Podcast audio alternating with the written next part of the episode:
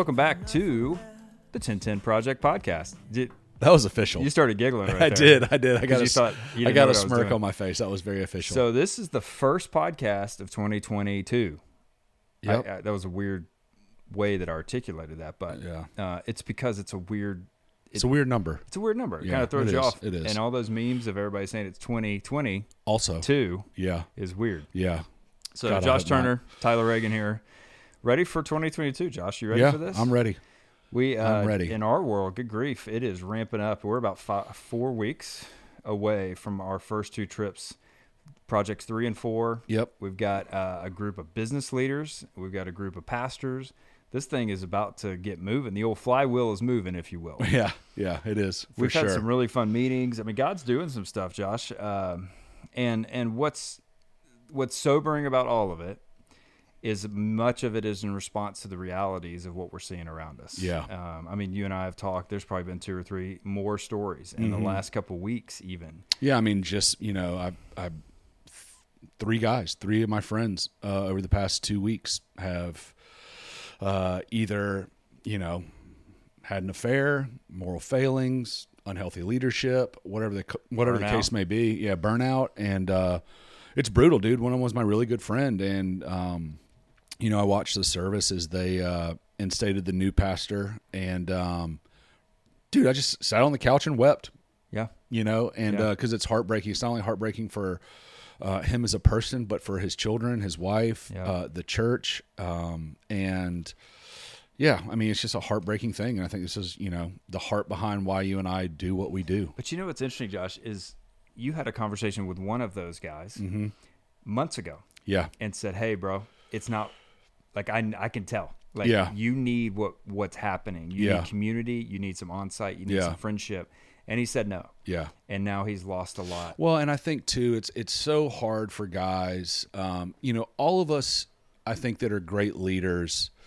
I like you put yourself in that category. You know, I That put was both. I put both of I know. us. I, put both of us strong, in that man. category. I appreciate that. Um, well, you're not going to like the last part of this sentence. You should let me finish. We all have a narcissistic bent, oh, and um, and I think sometimes when you have a narcissistic bent, um, it's hard for you to see where your own weaknesses Is are. like a bad knee? yeah, yeah. I think that's arthritic. Oh. and um, but when we have that bent, I think it's hard for us to see the kind of the pit the pitfalls that could be in our future. Yeah. And and then the other thing that I think is so um, scary that one of the things that I'm seeing with so many guys right now is um, most of their relationships become transactional and not transparent. Yeah. And so all their friendships and all their relationships become about what I can do for you or you can do for me and not really about hey man this is what's going on in my Yeah. life. And that's just a recipe for disaster. Well, and Josh, to that point, most like we've said this from day one, sitting out here in my driveway. Yep. the hardest part about what we do is the guys we know need it the most will not do it. Yeah. And so here's my thing. As you're listening, and this is the beginning of the year, if you know somebody that needs to hear this, you need to share that Yeah. with them because we're about to have an episode. This episode is with Jon Tyson, pastor in New York, Church of the City in New York, one of the greatest guys. brilliant. I mean, brilliant. Yeah. And he talks about being an intentional father. He talks about how he learned about leadership. He talks about prayer and revival and praying for spiritual awakening consistently.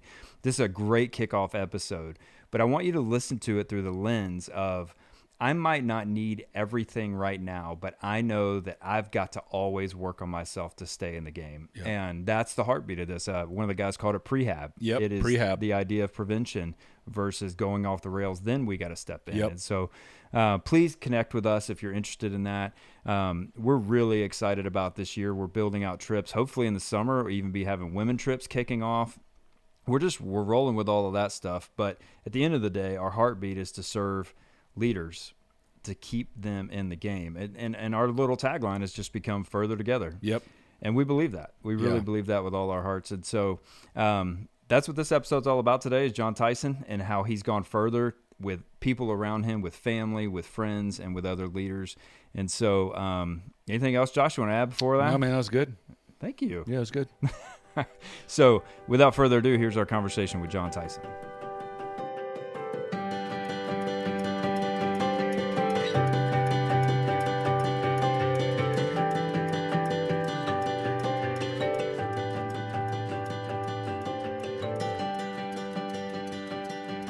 Welcome back to the 1010 Project podcast. And today is a special episode for me. This is actually somebody I've known almost, gosh, John, I was thinking back to it. I met you at Recreate years ago. Like, uh, I mean, At years. Recreate. That's where I met you originally the first oh time. Oh my gosh. so, Jon Tyson, Pastor Jon Tyson is on the podcast today. John, I'm so glad to have you here. Mate, it is a joy. You are taking me so far back down memory lane. It's wild. I will never forget. I'm glad it. we're still friends. I Yes. know Nashville. We've we've both done a million different things since then. Um, Yes. The one thing that's been consistent is we've both been fighting for the church and fighting for uh, you know.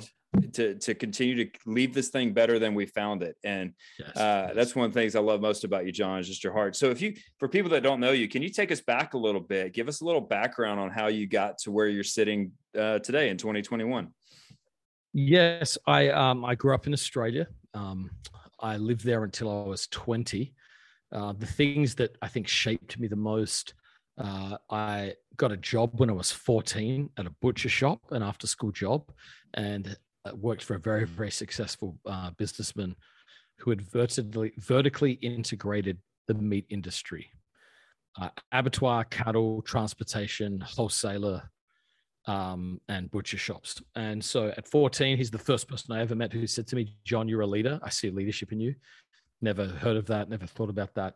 Uh, I dropped out of high school at 16 to work for him. And the reason I bring it up so much is I had four years of like extraordinary Yeah. leadership development in like a very, very challenging, godless manual labor, like primal manhood environment.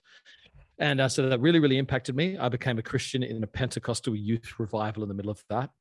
I felt a call to the US. I got a scholarship to study theology, just probably an hour and a half, maybe two hours north of where you are at Toccoa Falls College Yeah. and uh, yep, met my wife there. Um, it's interesting, you, know. Obviously, all the listeners know you used to uh, run Catalyst. Um, my I am sitting where I am right now. I'm a, a pastor in New York City. I've been here for the last 16 years, um, but it was an event at Catalyst that put church planting in my mind and put Yeah. me here. Bill Bright, uh, Bill, it was the one Bill Bright was at. So I don't know year, what year It was was. early. It had to be very early. Yeah. But then Andy Stanley said a comment. He said, when we planted North Point. And it, like it's honestly, it is like a fireball from a video game left his mouth, came across the room and hit my body. And I was like, what do you mean you can start churches? And so I, I ended up, I'd never consciously thought Right. I could start one. This is a job description in the kingdom of God. So then I definitely was like, okay, I've got to figure out about what church planting is. This is probably 2003. And um, so then uh, got some training and then moved to New York and was have been involved in starting churches and leadership for yeah, the last 16 years. Yeah, it's amazing. And, and uh, can you talk a little bit th- about that call to New York? Like, what's neat now is to watch kind of the iterations of it and to see that you're a campus of Church of the City with one of your best buds, Darren, and how that's kind of evolved. But wh- where was the draw? Was it just something that was stirring deep in you, John? Because a lot of people we talk to, like that calling piece, you know, or that that like draw. eh, Sometimes they're like, I kind of want to be drawn there. I want like, what is that? What did that look like for you specifically? Well, it it went in stages. Like the first stage was like, I want to serve God. Stage two was, wow, they're paying me to look after teenagers. I'll be a youth pastor. then, it, then it was honestly, what do I do after this? I, you know, I, yeah. I didn't. I wasn't like using youth at the time as a stepping stone. I didn't even have that grit. It was like I want to do the next thing. Um, and then I got yeah, again, like I said, clarity on the call. And then I was like, where where do I want to plant churches? I Yeah. remember very distinctly as a teenager walking down a street called Arundel Street in Adelaide, and watching a man walk out of what I now know as an apartment. And then walking down the stairs and walking onto the street. And that image haunted me my entire life. I remember thinking, again, one of these moments, what do you mean you can live in a city? That dude lives in a city. I never consciously thought, and I remember thinking to myself, mark my words, at some point I will I will live in an apartment in a city. And um, I visited New York after 9-11. Um, I, was, I was- in Nashville um, to go up to Brooklyn Tab. We were launching a new Yep. prayer ministry and we wanted to pray for the city and um, we stayed in a hotel in Times Square, uh, about two two blocks from where we are now, and um, just was just like filled with wonder. Like, could, Yeah. could I plant a church here in this city? And I remember just thinking, whose permission do you need? Like, who is the who is the Pope of Protestantism that will let me do this? And then when I realized, like, there's a lot of downsides to the free church tradition, but there's a few upsides. This is one of them. I didn't have a pope, so I just kept I kept praying, fasting, seeking God. I did a I did a 40 day fast. I'll never forget. I did a 40 day fast asking God, should I move to New York? Didn't tell anybody. And on the last day, I remember coming home and opening my mailbox, and there was a check, you know, a, very, a, a five figure check that said, pay off your debts and do what's in your heart for what's next. And I was like, that was the, the crown jewel. That's amazing. So yeah, we sold it, sold everything like we did in the book of Acts, read in the book of Acts, paid off each other's debts, and then moved to New York. And um, here we are, man. So yeah, it was like a series of events. It was s- seeds of ideas, Yeah. Ex- ex- exposure, and then I'll tell you one very, very important event because I think this uh, speaks to affirmation of others in your sense of call. I was walking around with the executive pastor um, at at Discovery Church in Orlando, a guy named Chris Willard, when I was there, great guy. And he said this comment to me. He took me up to New York. He knew a few people, which resulted in miracles when I got there. But uh, he said, "John, when I walk, when I when you walk around New York, I see the pleasure of God on you." And he was like, "That was the church. Like God made me fast, and Mm. so I run." Mhm. And it was like, when I see you in New York, I see God's pleasure on you. And it is definitely true. Very few people love New York as much as me.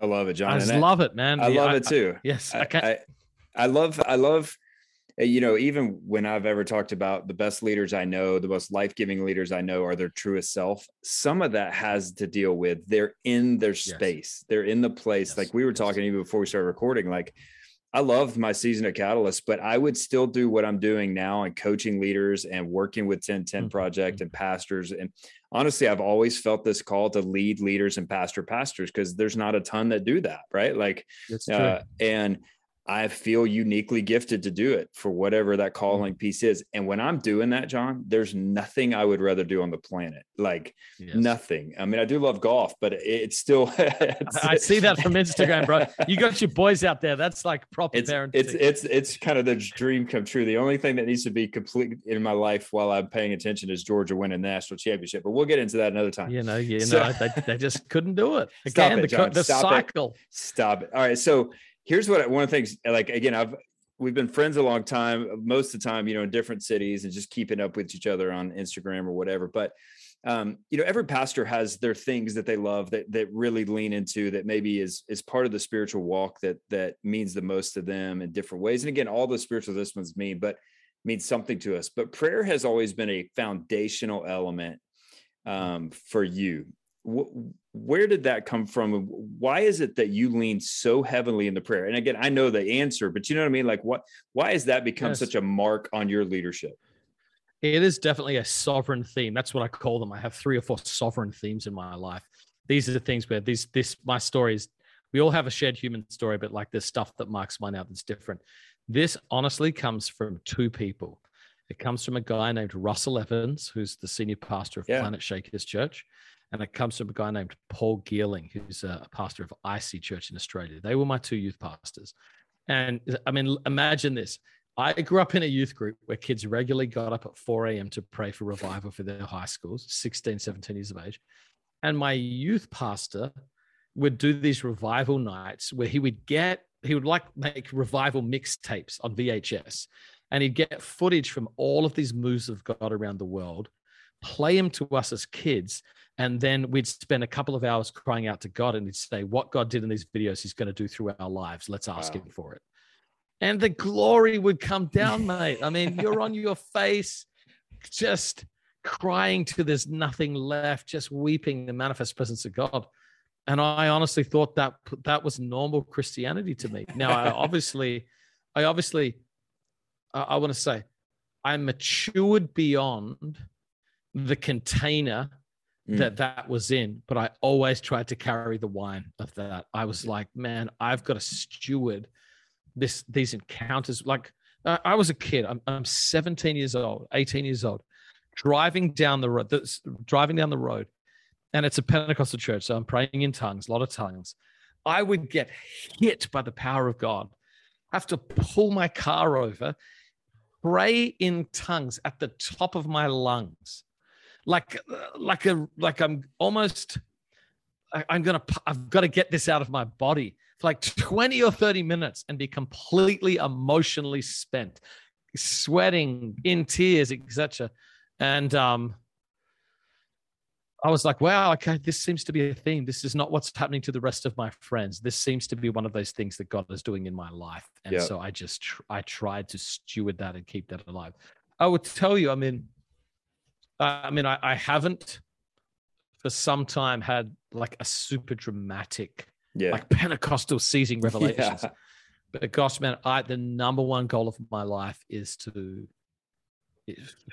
host, facilitate, yeah. enjoy, and and maintain that access to the presence of God. That's beautiful, John. And it that's where it came from. Leaders, leaders. It's where it came from. And then it, impartation. It like, yeah, it's um, it is such I remember in in college at the University of Georgia, we had a campus pastor that would probably be similar. He prays a couple hours a day. He's still a mentor of mine. There mm. was a group of students, you know, um, it went down from 75 to 25, but it was a group of students that were willing to pray all night for revival at a secular university and mm-hmm. that 25 grew to in about four years 1500 every wednesday night. And oh um, gifts of the spirit i'd never experienced anything like that. Just watching god move in those ways. And um and but one of the most powerful parts about that was there was a group of 12 of us guys that he would have come pray on sunday nights at midnight at his mm. you know in, in his house and i remember specifically one night we all fell asleep and uh, all the guys fell asleep we were all mm. so tired and tom specifically was so burdened for um th- in a sense the power of god to show up so present because we were so engaged in us like he just mm. it was there was a conviction that he felt that next week mm. he he lit us up in a holy way and God showed up so much so that the the noise with which what was coming out of that room, he remembers looking up and it was midnight, 1230. His wife was standing under the window of the neighbor's house because she was afraid we were going to wake him up. But wow. that was a, a, similar way, John. It was such a defining moment, you mm-hmm. know, in mm-hmm. my understanding and my experience of God. And I remember even going through seminary at Gordon Conwell and, and having these conversations with, you know, you can get into theological debates all you want about cessation of the gifts or the gifts of the spirit or mm-hmm. the Pentecost or these. And I can remember looking at people going, look, I, I don't really know all the theological understanding. What I know is God moved in my life and, and I experienced mm-hmm. something I can't explain. That's what I know. And so yeah. I'm going to continue to fight to learn more about that. And one of the other things you harp on as much as I do, and maybe um, that's one of the things that's always uh, endeared me to you, John, and your leadership is your leadership, the understanding that it's not okay just to preach on Sunday. I've got to back up that message day in and day out with how I, my life, how I lead myself and how I lead those around me. Um, what's one or two leadership things, John, that you just anchor yourself in every day? Do you do you have any thoughts on that? So maybe one thing, you know, so again, there's nothing like, like you remember the book, uh, The Discipline of Execution? Mm-hmm. Like he basically said, there's no new strategies. Execution is the advantage. It's like doing. And so I think I've tried to be diligent. So I'm, I'm like this. I'm a read my day. I, I'm a read my goals and personal code out loud every day. Oh, really? Yes, I'm like 100% super clear. I can tell you in the grace of God, in one year, I can tell you two years from now, by the grace of God, what I'll be doing. Mm. Like, like I'm open to divine disruption and intervention, but I have arrived at my planning through like prayer and fasting. Yeah. So I, I am like, I am monitoring, always course correcting and adjusting towards this. Um, we just brought the folks in from the table group yeah. Uh, to do an offsite with our staff. And it was kind of like, you know what, we're coming out of COVID. Our church has done a good job getting through COVID. Our people and my, my team has honestly like we got a pretty young team and they've they've done very, very well to get our church where it is. And um, but I was like, you know, one of the things the guy said to me was, um, in crisis, you create a family dynamic that is an unhealthy family dynamic. It's a survivor family yep. dynamic, and a survivor family dynamic is very different than a healthy family dynamic. And he's like, so I was like, you know what? Let's get some healthy stuff in. Let's get towards health. And um, again, it was just like that commitment. So I said to him, which was interesting, uh, which is my second point, by the way. This is leading for my second point. The, it was um, the, so the first one was like you know actually having daily goals and, Right. and staying, having a clear purpose and staying towards it. I said to him, this stuff was absolutely extraordinary. Like, I don't know any of my friends who've done this. Like, why? And Right. he said this humility, dude. He's Mhm. like, it is very hard to sit in a room and have your team talk about all the dysfunction and take it. And he goes, it's like, it's really hard to do. And I was like, oh, that's interesting. You know, to me, it was like, I loved them more than my discomfort. Mhm. Mhm. I love them more than my sense of ease, and I want my team to win. And um, so, yeah, I guess you know, trying to be humble in leadership, like you, you're in, it's using your strength for the sake of others Yeah, and good. having that clear vision. I, I- I'm at the point in my mid 40s, just like there's nothing else I need to do in terms of any life significance. I've got one or two goals I'd like to achieve for fun, but I like they literally won't add anything. I'd literally smile and be like, "That was cool." To me, it's all about it's about meaning and purpose yeah. and and for me that is yeah it's leaving a legacy in people's lives of sacrificial servanthood um, inspiring them towards prayer seeking revival of the kingdom of god and living lives of childlike wonder and joy at the same Yeah. time Yeah. you know? so I if i can that. do that that's it yeah Well, and and along those lines, like one of the um I love Beautiful Resistance, the book you wrote um about the church, really, right? It's it's yes this- yes it's this concept and of uh, almost what what it should be right? Like uh, john people ask me all the time they're like why do you still believe in the church? I'm like well one because jesus did. And two i really i want it to be better than we found it in so many ways. Like you know um and there's so much good that we've inherited and we're standing on the shoulders of giants. And i want people to be able to stand on our shoulders right? Like there's been plenty of chances for us to just go you know what I'll go do something else. We've got skill sets, we got things we could do, but yet you still love the church, I think, as much as I do, pr- probably even more, John. But can you just talk for a second when it talks about this, when you're talking about sustainability and doing this for the long haul? What what are one or two of those things that you, if nobody had read the book, even though I want to encourage them to read it, you would go, these are a couple anchor things that the church has got to be. Well i mean number one the, the church has to live out of a bridal identity you know and that's gosh that sounds like hokey and Pentecostal, but it's like, I mean, that's it. That's how views, Jesus views us. We're the bride of Christ. Yeah. And again, what does what does that mean? It's like our primary posture is like love towards God.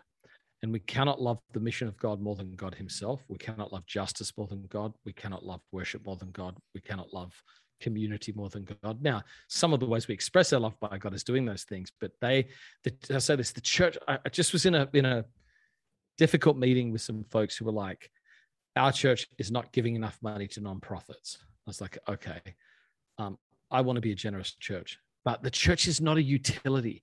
We're not a pass through mechanism. Mhm. We have intrinsic value. Forming people into the image of Jesus and cultivating love for Christ and helping people prepare to meet him is fundamentally valuable on its own. And, you know, we've so overdone like consumers and consumer church, we forget that if the church doesn't, the church is a formation mechanism to make people love Jesus more and prepare to meet him is intrinsically valuable on its own. And I, I genuinely believe that we have to love Jesus, and the great goal of leadership is to help people love Jesus more.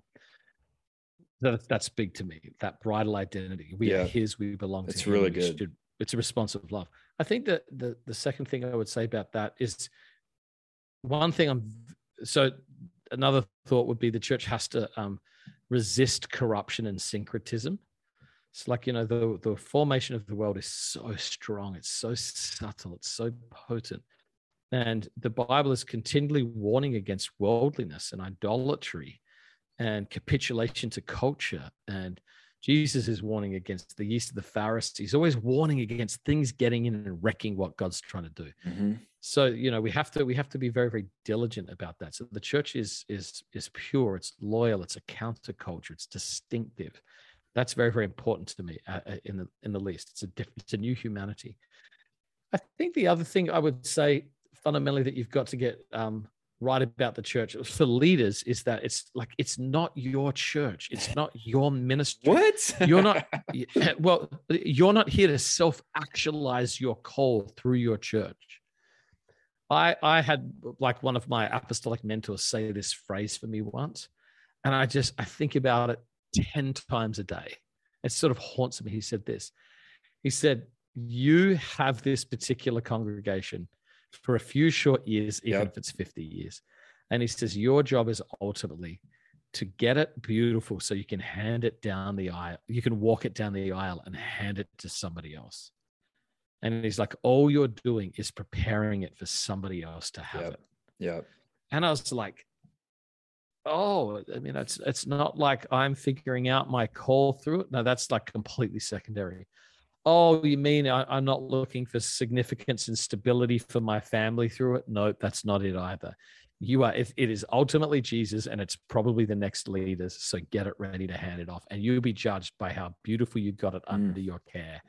And I'm like, oh, that is very different paradigm than what I'm used to. That's right. I don't that's, know. There are a few thoughts. Yeah. Yeah, that's great. Um, and and I I love those. That last one is it really is where that word stewardship comes from at the end of the day right yes, that's yes. leadership is stewardship it's it's it's being able to manage the thing that you've been handed to to give it better than you found it and um when i man. when i think of those military uh, like um restrepo or I, I, I, maybe i'm saying it wrong and i'm, I'm mixing it up with like a, a form of uh, ristretto which is coffee um is i think of those those military commanders who they hold a piece of land in a war and when their their time is up like they have a change of hands yeah. ceremony and they salute and they leave and they, they try and say i hope i held the ground well. I hope i led my soldiers well. I hope we fought the enemy off well.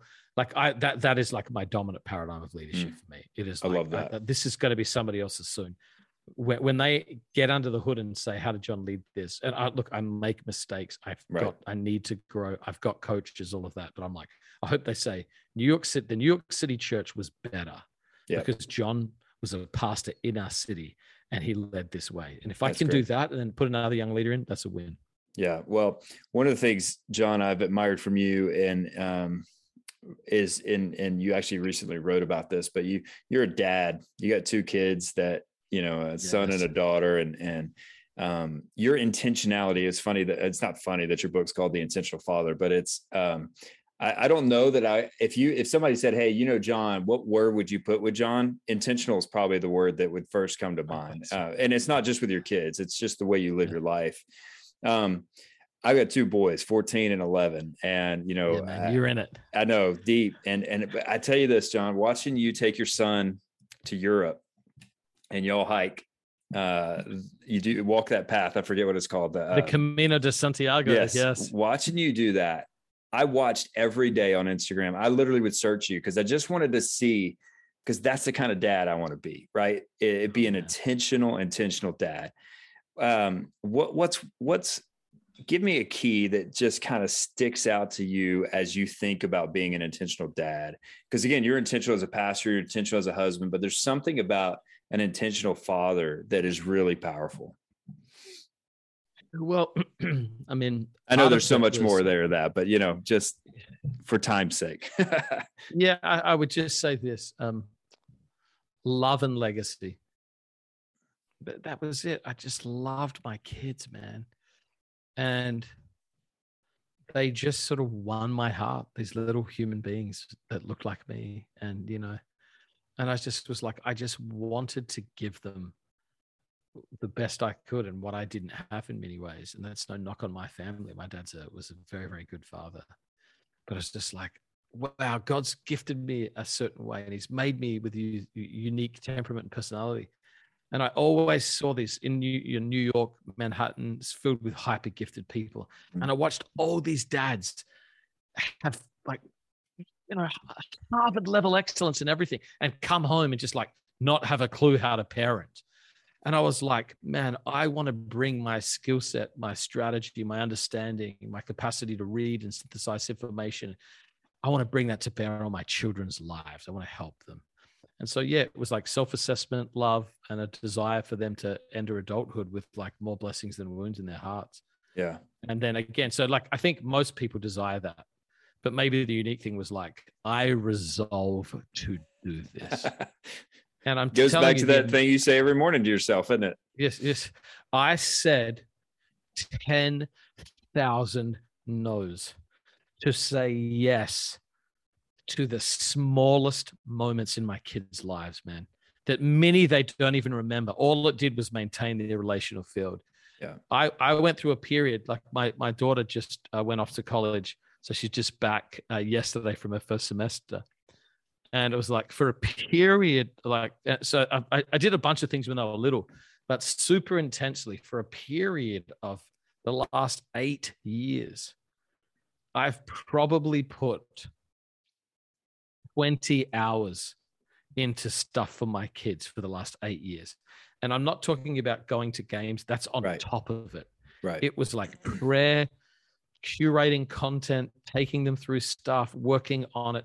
It was honestly like I, I, don't- I, I hate to use the word part-time job, but it certainly felt like I didn't know what to do with my time when I when I when they when left. I left. I was like I was like honestly like I've I've got my mornings back. yeah. I've got I've got these nights a week back or whatever, and I, I I miss them.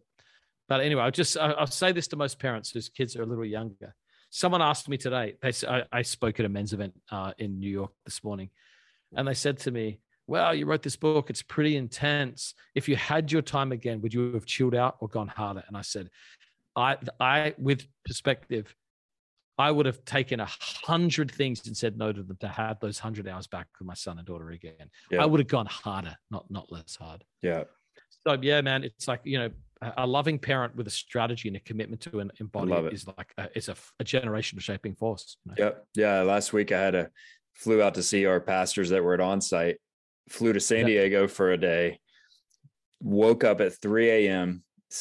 You know, out in San Diego to catch a 6:15 flight to get home for a basketball game, and it was Right, one of those like moments. literally, th- that's it. That's it. it was just one of those moments like i'm doing it like i'll sleep later but i'm not i needed to be both places at the end of the day i needed to be both places and it's worth the sacrifice made to make that happen and whether he ever just thinks man my dad was cool like it doesn't matter like that's not the point. and um Well, bro, I can just- I share a quick? oh, Can I share a quick story here? yeah of that? course Just like like destiny, like I just preached on Joseph this past week, and Joseph shaped history by three decisions. They're tiny seeds. Joseph doesn't even speak in the Advent narrative. yeah doesn't even say anything. His life is his sermon. So the, the I'm thinking about the idea of seeds. In the book, I talk about one of my most wounding moments was at a basketball game in my childhood. I was a super gifted player, and I look up in the stadium, and my dad is reading a book. And I was like, like I'm I'm a 45 year old man, and one of the most defining moments from my childhood is looking in the stands, and my dad is reading a book. yeah And I'm telling you, you don't you don't know the moment of destiny. It doesn't moments of destiny don't feel like it. You getting up at 3:15 and getting to a plane. Your son may look up and it see you in the stand looking at him and say, "You know, I was going through a period of stuff I never Yeah. talked to my parents about and I looked up and one day dad was watching and I thought, he cares. You did, like that's it. That Yep. if you're not there, he would have forgiven you. He would have said, I get it, dad. You're busy. You're trying to provide. But you never know what those moments do. That's right. So that's, That's right. amazing Ah, parenting, man. You're not supposed to make me cry on this, Jon. Okay, I'm going to move forward. Yes. But hey, two Yes. more questions. I want, I, you know, our heartbeat. 1010 was born out of losing some friends in ministry to suicide, and um, it, it was born out of this. God, I don't have a lot, but what I do have, I think, can help our friends in some way. Let's help create community and space, and and honestly, Jon, just keep guys in the game for the long haul. You and I both have we can start a list a mile long of friends that were in the game with us Mhm. and are no longer they're doing something else not that it's wrong i'm just we're losing Yeah. our friends and um how have you sustained ministry as long as you have especially in a hard city like that? But just your love for the church is more vibrant than ever.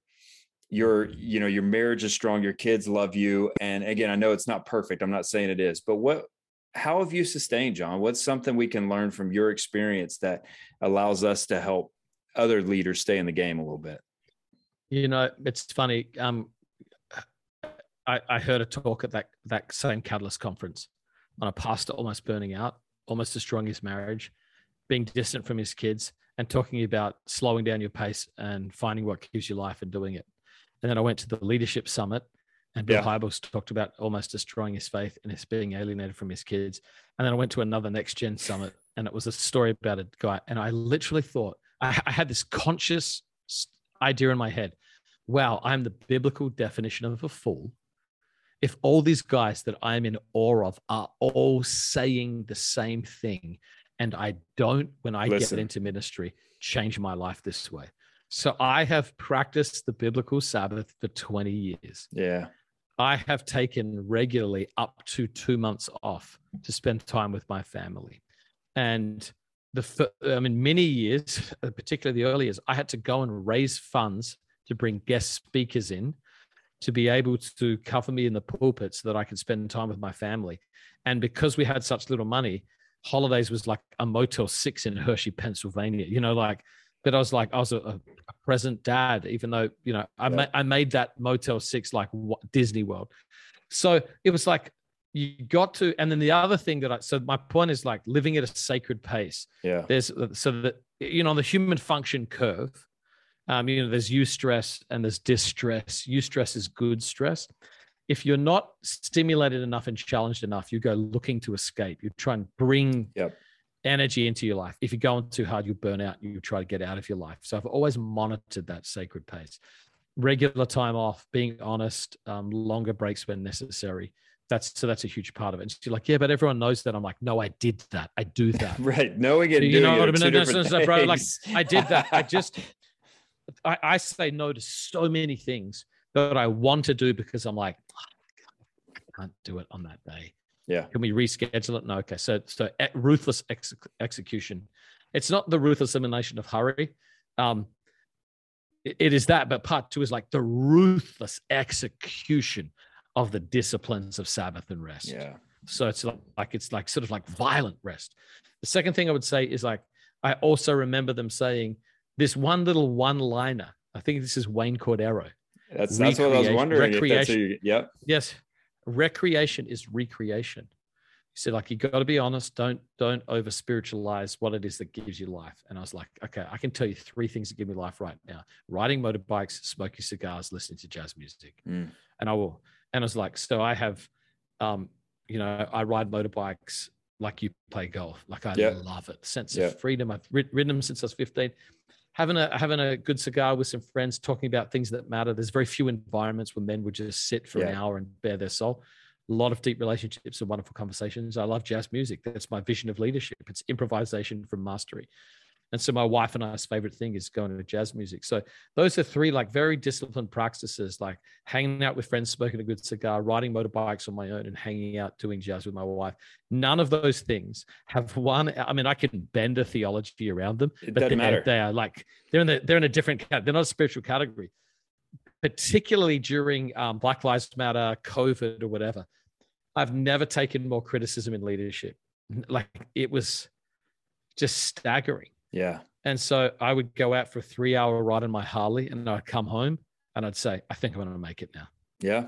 That was, it wasn't intercessory prayer. It wasn't No. fasting. I was just like, I'm getting on my bike and I'm going to the woods and I'm just going to thrash around and, and, Yeah. and get this out. So be Yeah. honest about what gives you life That's and good. do it. I remember hear, hearing Sam Chand say, stress is going to relieve itself. Either you choose or it chooses. And when it chooses, you lose. And what Yeah, that's good. That's good. practically speaking, that's what you're doing is going, I'm going to choose where that stress releases. Because if I don't, Yes. this could go wrong quickly. Yes. And Yes. uh, that's beautiful, Jon. I, I I just want to say again, man, I'm there's a million things we could talk about, but um, I just want to tell you how grateful I am for you and um, watching you lead, watching you care for a city that is hard, a city that's a thousand miles an hour, uh, watching you care not just for them but your team, and and and then on top of that, really the foundational piece was your boy, your your kids and your your wife. Um, I'm inspired by it daily. I'm grateful for your leadership. Um, if if guys and leaders want to follow up, keep up with you, some of the things you're doing. I know you and uh, some of our buddies do a, a thing on art of teaching, which is awesome. If you want to learn more, how how do people keep up with you? Uh, I'm just uh, like I don't have a website or anything. I'm just on I think social media, um, Twitter and Instagram mainly at Jon Tyson J O N T Y S O N.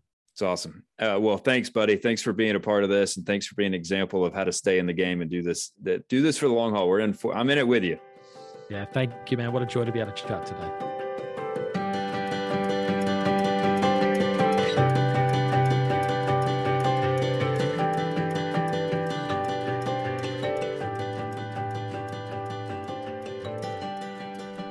Awesome. Thank you, Jon. Uh, if you want to, again, keep up with Jon on social media, especially Instagram, you can go to at Jon Tyson, J O N T Y S O N.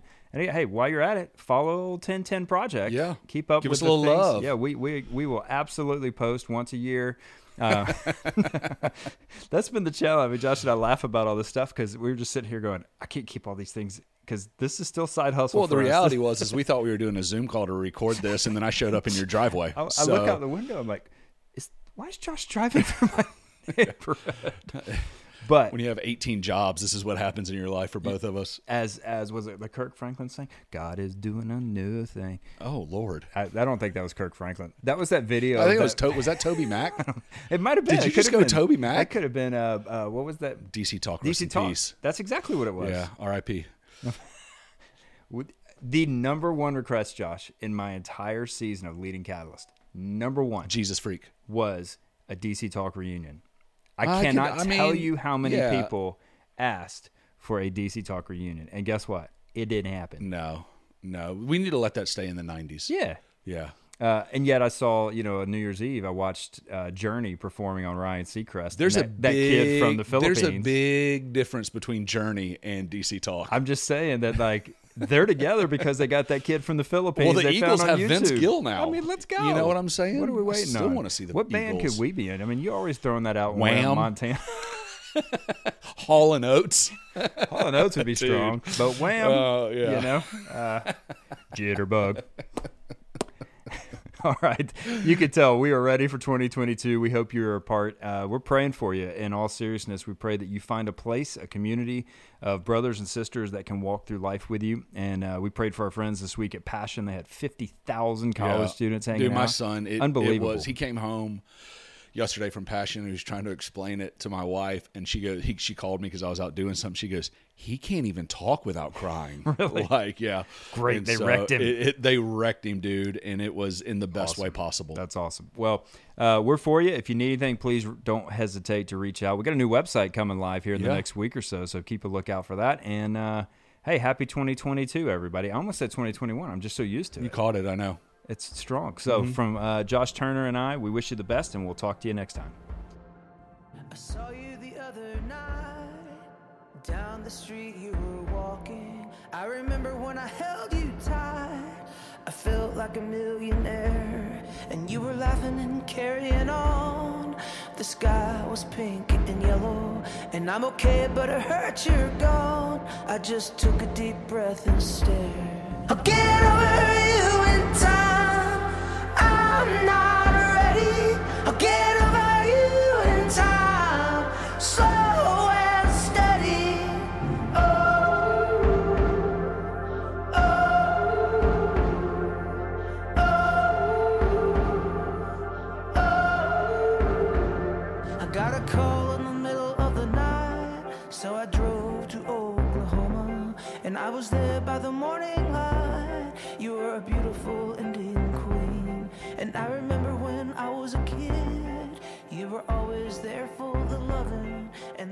watched you drift away. I just took a deep breath and.